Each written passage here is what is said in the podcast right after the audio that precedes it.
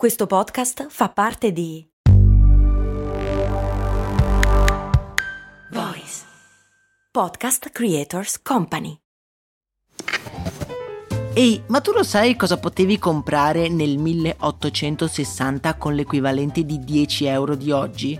Beh, potevi comprare una casa e nel 1950 una piccola barca. Negli anni 70, sempre con 10 euro, potevi comprarti un vestito elegante. E oggi, con 10 euro, cosa puoi comprare? Un chilo di pane, un kebab? Effettivamente non un granché, ma puoi comunque investirli per il tuo futuro. Come? Beh, su Scalable, un'app che ti mette a disposizione gli strumenti essenziali per costruire una cultura del risparmio. Ti consente di investire in modo flessibile in azioni, ETF e fondi creando piani di accumulo automatici a partire da un solo euro.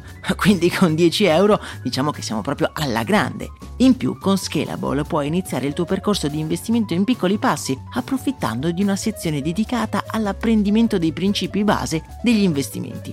Amplia le tue conoscenze finanziarie e fai crescere i tuoi investimenti nel tempo. Scopri Scalable per i tuoi investimenti. Link in descrizione. Max Corona, che sono sempre io, presenta Brandy. Prendi!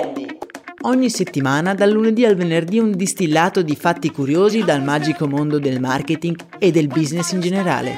Brandy, servire freddo. Brrr.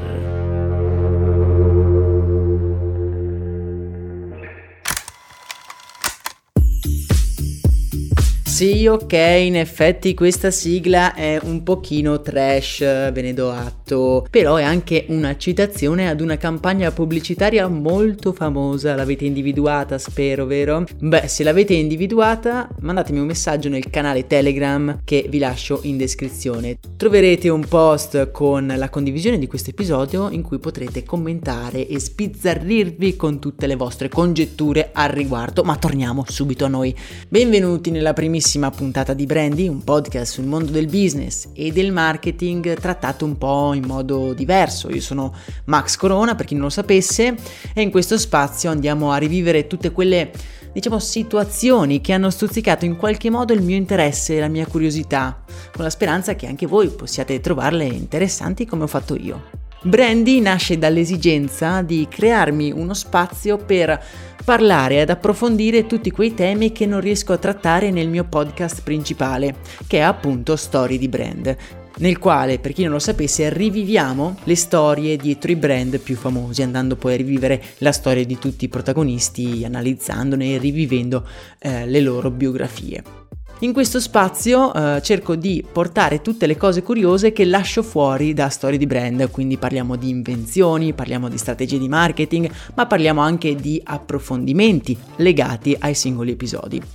È una cosa che già avevo provato a fare nel canale Telegram di Storie di Brand, ma qui voglio crearmi uno spazio eh, giornaliero in cui portare dei contenuti sempre interessanti e spero che anche voi possiate trovarli interessanti come ho fatto io. Cominciamo eh, subito a parlare di un tema legato ad un episodio di Storie di Brand. Infatti, eh, in concomitanza con l'uscita di questo episodio, uscirà su Storie di Brand un episodio in cui andremo a rivivere la storia controversa dietro il marchio Starbucks. Una storia che mi ha creato il desiderio di capire come si è evoluto il caffè, il mondo del caffè negli Stati Uniti. La cosa interessante è che se ci pensiamo, in Italia, bene o male, la cultura del caffè è sempre più o meno quella, ovvero si va al bar, c'è un espresso, un momento conviviale che sfocia quasi nella ritualità. Insomma, una dipendenza a cui noi molto spesso ci abbandoniamo. Tant'è vero che brand come Starbucks o come Costa Caffè non hanno mai ottenuto molto successo da noi. È proprio, diciamo, una cultura molto diversa. Ma come mai è una cultura così diversa? Il caffè si diffonde come bevanda in Europa già nel 1600, sostituendo come bevanda mattutina la birra e il vino. Già la birra era notoriamente, soprattutto nei paesi teutonici, la uh, bevanda preferita per la colazione. Ed è una cosa che alcuni tedeschi fanno ancora, mangiare Würstel e birra alla mattina. È una cosa che magari noi non concepiamo, ma fa parte della loro tradizione. Fatto sta che nel 1600 c'erano quasi 300 coffee house in tutta Londra Ma qual era la situazione negli Stati Uniti? E in fondo, se parliamo della loro storia, anche loro hanno una cultura piuttosto lunga con il mondo del caffè. Gli americani scopriranno il caffè ironicamente dopo l'attentato alle navi inglesi nel porto di Boston durante il famigerato Boston Tea Party del 1773. Sono sicuro che alcuni di voi avranno una riminiscenza dagli studi superiori, diciamo che era un atto di rivolta nei confronti dell'invasore inglese. E con questo gesto infatti cambia la percezione nei confronti del tè inglese, infatti il tè inglese è il simbolo della corona e la corona era il nemico e quindi per proprietà transitiva anche il tè diventa il nemico. Simbolo dell'oppressione e fino a quel momento era anche la bevanda preferita degli americani. In concomitanza, proprio in quegli anni, le coltivazioni di caffè si diffusero un po' in tutta America perché era aumentata la domanda. Domanda che durante la guerra civile diventa sempre più alta. Avete presente un po' quelle scene di soldati nordisti e sudisti che nel campo di battaglia scaldano sul fuoco un grosso bricco di caffè? Oppure i cowboy nel film di Sergio Leone? Insomma, tutti li abbiamo visti almeno una volta nella vita.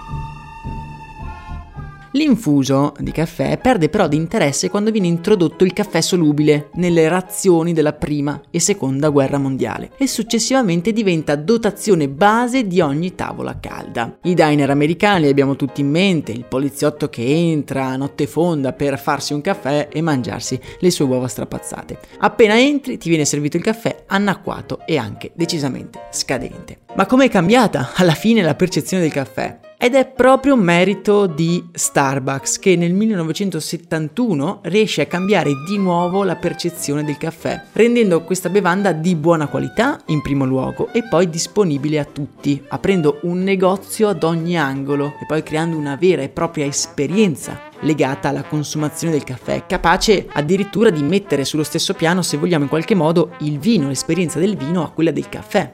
E se in Italia ancora siamo legati al nostro espresso da un euro, in America è un mercato diciamo un po' fluido perché si adegua ai cambiamenti della società oppure come nel caso di Starbucks influenza i gusti della società.